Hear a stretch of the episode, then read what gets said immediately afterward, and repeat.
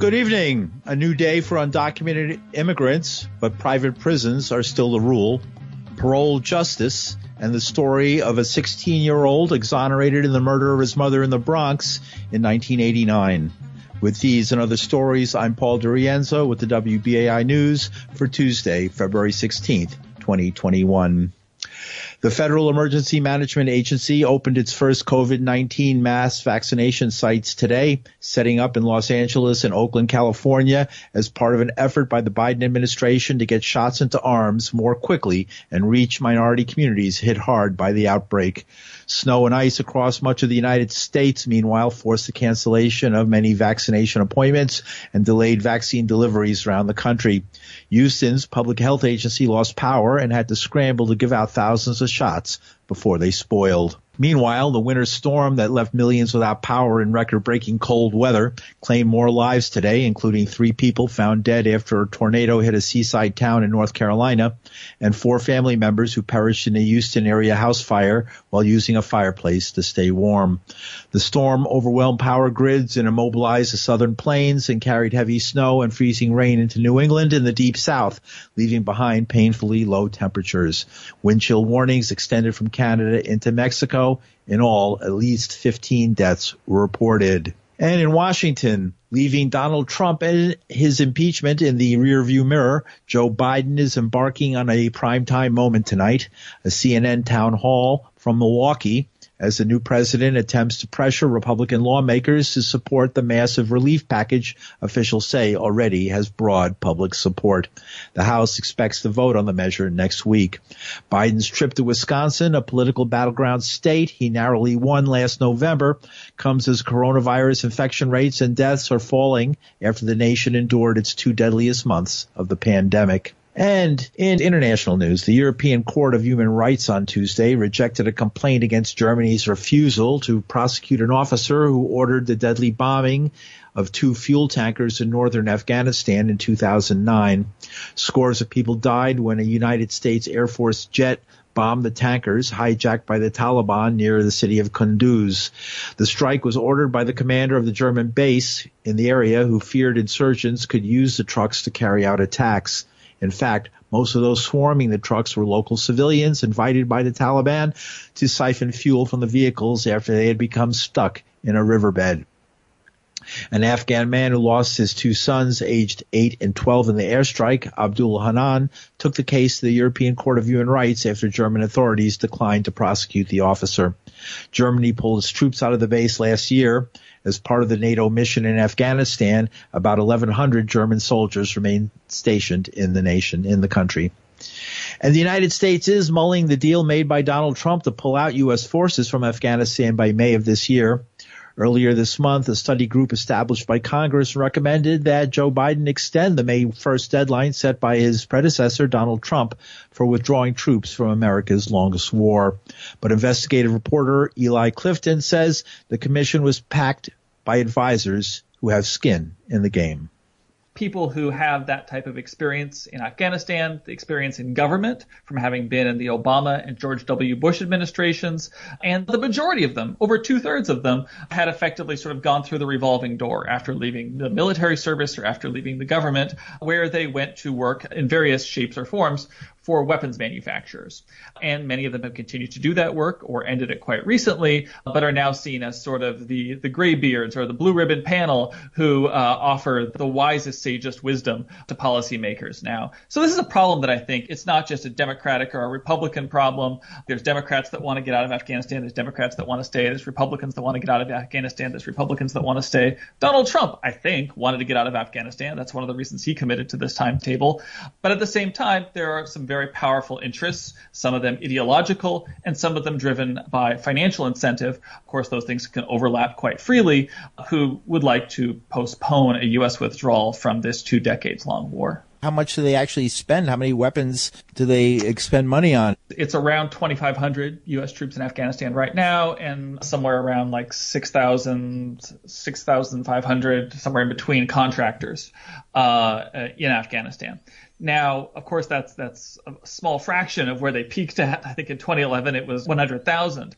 Um, so the numbers have been really drawn down. We're talking about really the last remnant of the U.S. troop presence in Afghanistan. But there's also this uh, concern, uh, and some of it's warranted, as the as the Taliban have been making inroads, taking various cities in Afghanistan, about what exact full U.S. withdrawal will look like and how that will interact with the inter-Afghan talks and U.S. talks with the Taliban.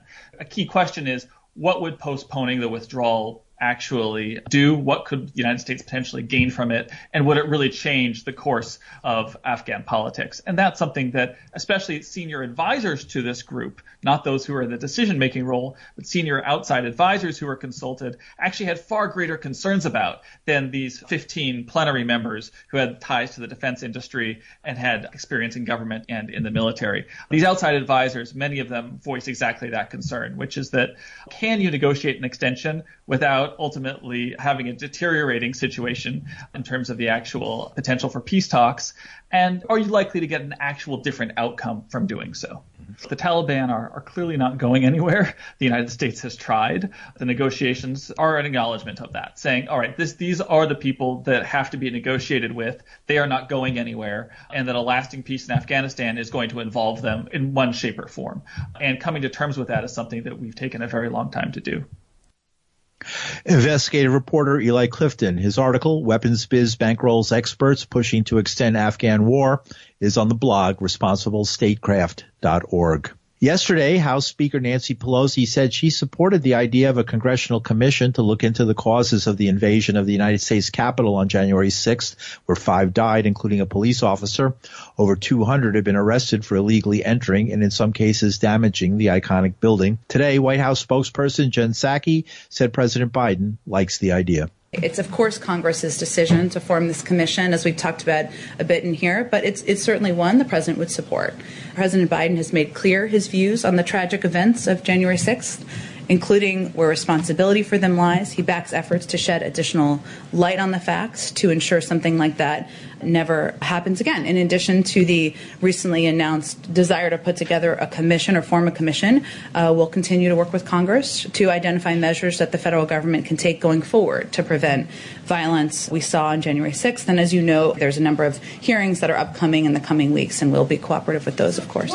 And the White House spokesperson also touched on the Biden administration's plan to help millions of young, un, young undocumented immigrants living precariously in the United States under the DACA program. Part of the proposal that the president outlined uh, and proposed on day one is an earned path to citizenship, right, for 11 million immigrants who are undocumented immigrants who are living in the country. He's also somebody who believes in the rights of the DACA recipients to be in the country. He was here during the of course, Obama Biden administration, of which he played a prominent role, important role, and supported that program. We've outlined the tenets of what we think the proposal should look like, which includes that, but also includes funding to address the root causes, includes investment in smart security, but Congress will have to work through what it looks like moving forward. The approach of the prior administration was immoral, but also ineffective in terms of addressing the many challenges of an outdated immigration system, Although the Biden plan is a sharp departure from the punitive and just plain ugly policies of his predecessor, many activists say it doesn't break far enough from the previous policy. In a speech about criminal justice reform, Biden said he'd end the practice of using private jails to house prisoners in the country's massive prison system. But while well received, Biden's comments left out the by far largest user of privately owned jails, Immigration and Customs Enforcement, known as ICE. Tomorrow is the Catholic observance known as Ash Wednesday. A group of peace activists with Pax Christi, New Jersey will be marking the day with a vigil at Liberty State Park in New Jersey, as they've been doing for 25 years, calling for the closing of New Jersey's ICE detention centers. A spokesperson for the group is Kathy O'Leary. Ash Wednesday is the beginning of Lent, and it's a Christian feast day. It is the beginning of a season of repentance. It's 40 days of prayer and abstinence and reflection. about things that you should be changing in your life and in, in your world. So we think it's a really appropriate time for us to be reflecting on what it is about our society and particularly about New Jersey that even though we call ourselves this liberal, progressive state where we value human rights, but we are incarcerating so many people for profit. What's the background on that? New Jersey has four detention facilities, all of which are incarcerating people for money. We have the Elizabeth Detention Facility in Elizabeth that's been there since 1994 and is run by a for-profit uh, company, CoreCivic, but owned by a local business, Elberon Development Group, and the owners of that company sit on the boards of Kean University and NJPAC. And then we have the three county jails, Essex, Hudson, and Bergen County, all run by Democrats, but all who contract with ICE. And as of last year, last November, all of those folks were telling us that it was okay to keep those contracts because the Biden administration was coming and things would get better. And the Biden administration did ban the use of privately funded jails for the alleged criminal population, but refused to uh, change things when it comes to immigration. Yes, discontinuance of the use of private prisons was only for contracts that were for the federal government, the DOJ, and that actually was a pitifully small portion of the actual total beds that private prison companies actually rent out. The majority of what they rent out, there's something around 30% of their business comes from immigration detention, and then the balance of that comes from other local contracts with counties and, and, states as opposed to the federal government. We're glad that he did it, but it really doesn't make actually any difference at all in New Jersey. What is the uh, alternative? If you believe in the rule of law, we shouldn't have these places in the first place. These are civil infractions that people are being held for. And they're being held indefinitely. So if you're held on a criminal charge, at least you know when you're going to be released. People who are held on immigration charges really have no idea when they might get out and whether or not they're going to go back to their family or whether they're going to be deported to a country that they maybe haven't seen in decades or don't even remember. There's really no place for these kinds of facilities as far as we're concerned. All right. Anything like to add? There's a new tone in Washington, which is, is great. The deportation flights are still continuing, and we're particularly concerned about the deportation flights to Haiti and to, to Cameroon. These have been rightfully dubbed death flights. Why death flights? Haiti has never recovered from the earthquake and then the devastating hurricanes, and now it is in political upheaval.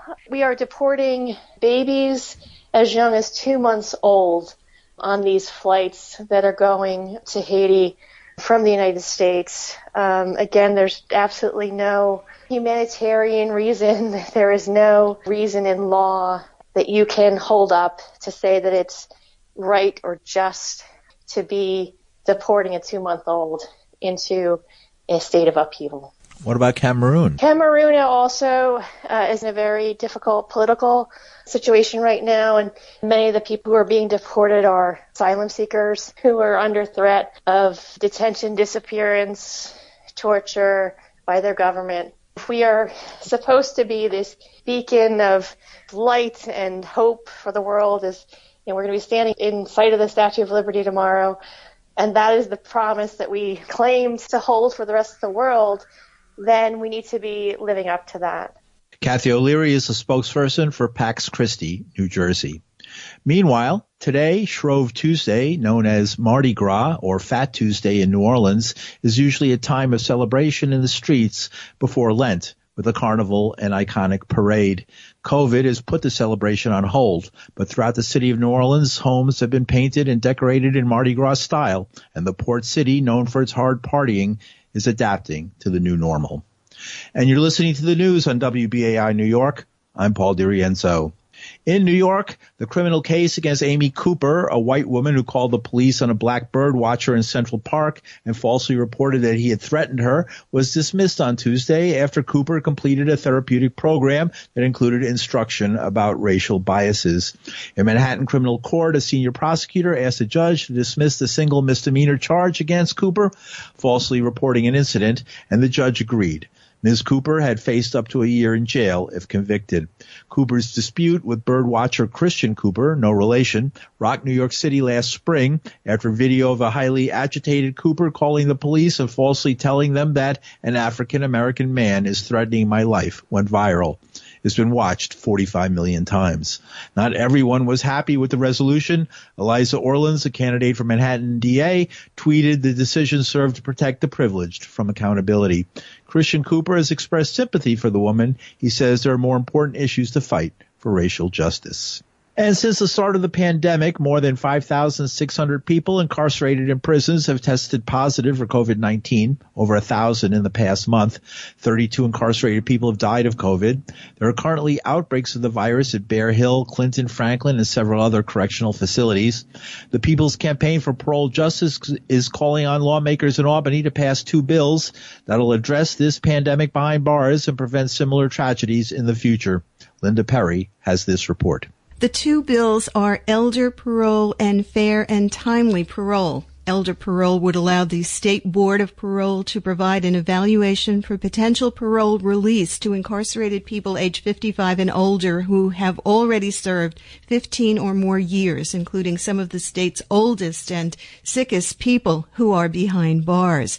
Fair and timely parole would provide more meaningful parole reviews for people behind bars who are already parole eligible.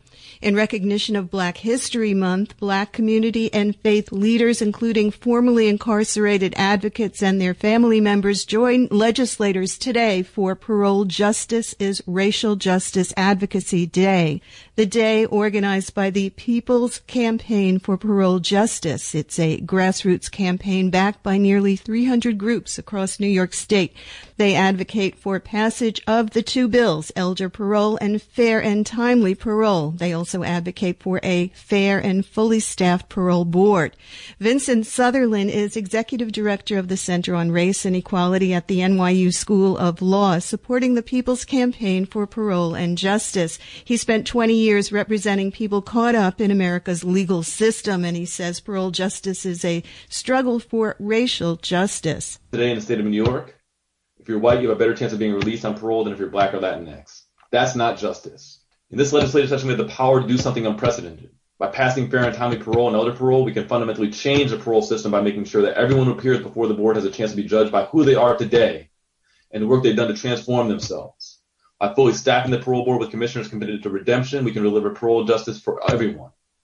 We have the opportunity to advance racial justice and meet the demands that we heard last summer, demands that echoed across our state from the streets of Brooklyn to the halls of power in Albany. I want to urge all lawmakers to stand with folks like Jabari Brisport and support the People's Campaign for Parole Justice and pass these bills and give New Yorkers who are seeking parole justice what racial justice requires, a truly meaningful opportunity for release. Senator Jabari Brisport decries cancel culture. I think what makes me the most infuriated right now is uh, the continuous uh, shouts and cries from the from the right and Republicans about cancel culture and cancel culture this and cancel culture that. And um, the way I see it, it's black people who have been the ones that have been canceled by the uh, criminal legal system and by mass incarceration. You know, black people, brown people, uh, when we get tangled with the criminal legal system, it's put us behind bars and throw away the key. White people are much more likely to get parole.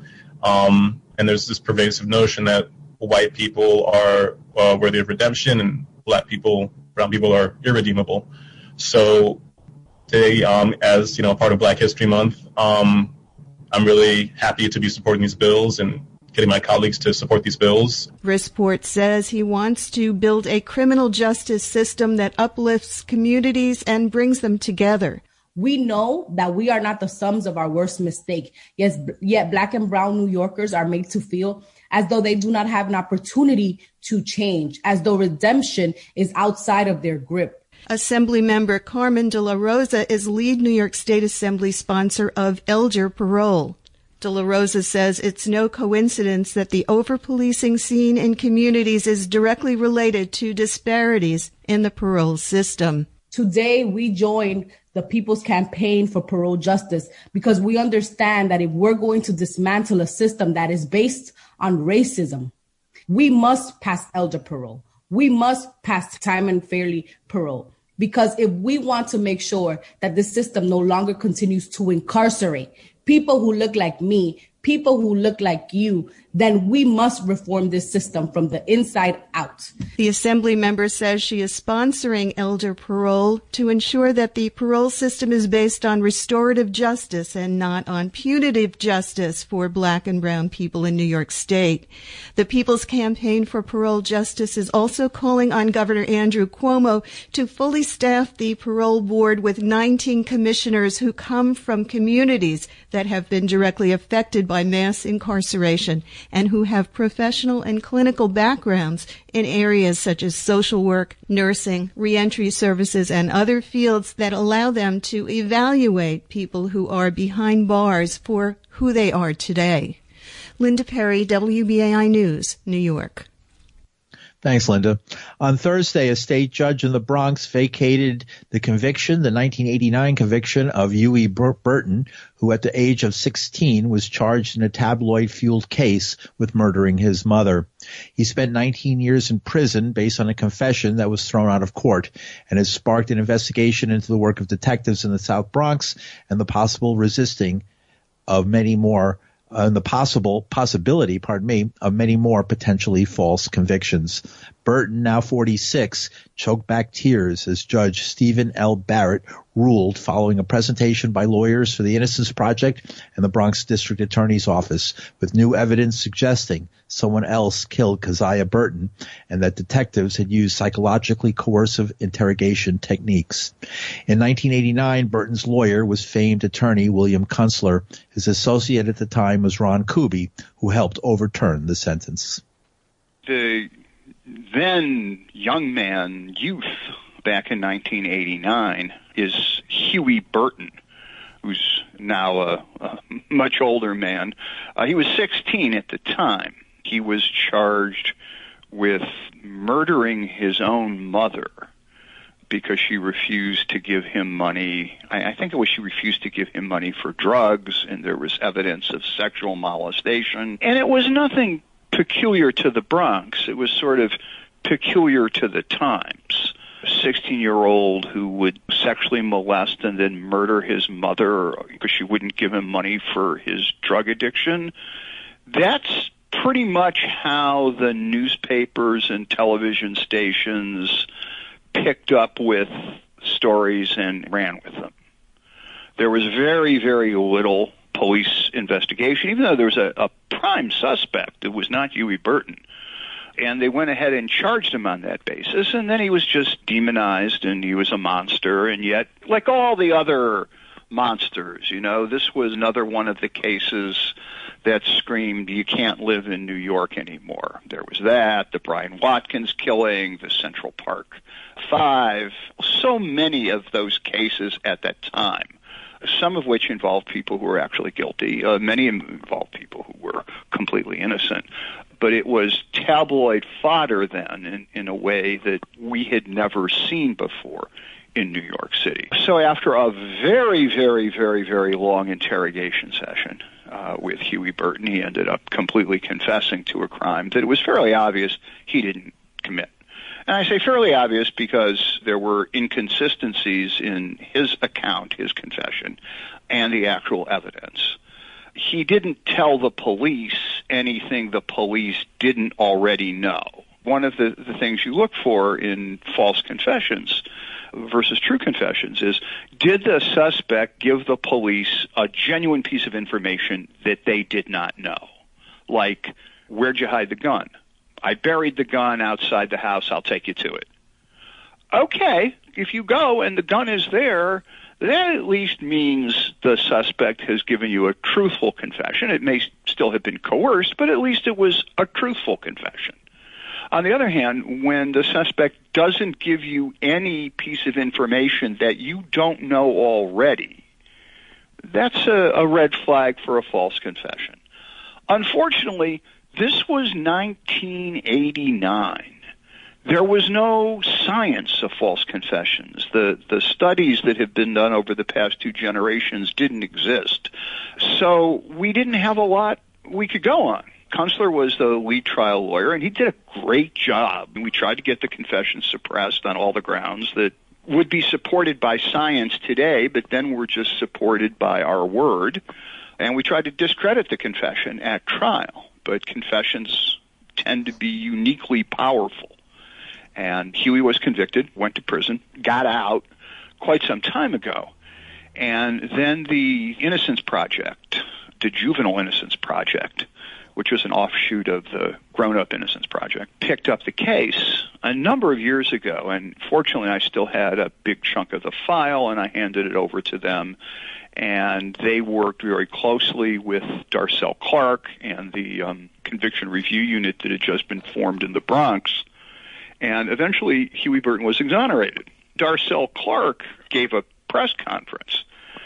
She basically said, I'm not saying the police did things wrong, but by today's standards, they're wrong, but by the standards of the times, that's what the cops did all the time. Which, of course, was completely true. Yeah, the, we all knew the cops did stuff like that all the time. But it wasn't okay then. It's not okay now. They just got away with it then.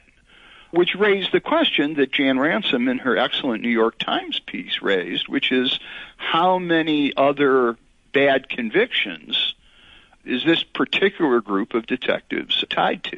And she raised that question, and hopefully we'll be getting an answer sometime. Ron Kuby was an attorney along with William Kunstler for Huwe Burton, who was exonerated by the Innocence Project in the murder of his mother in 1989.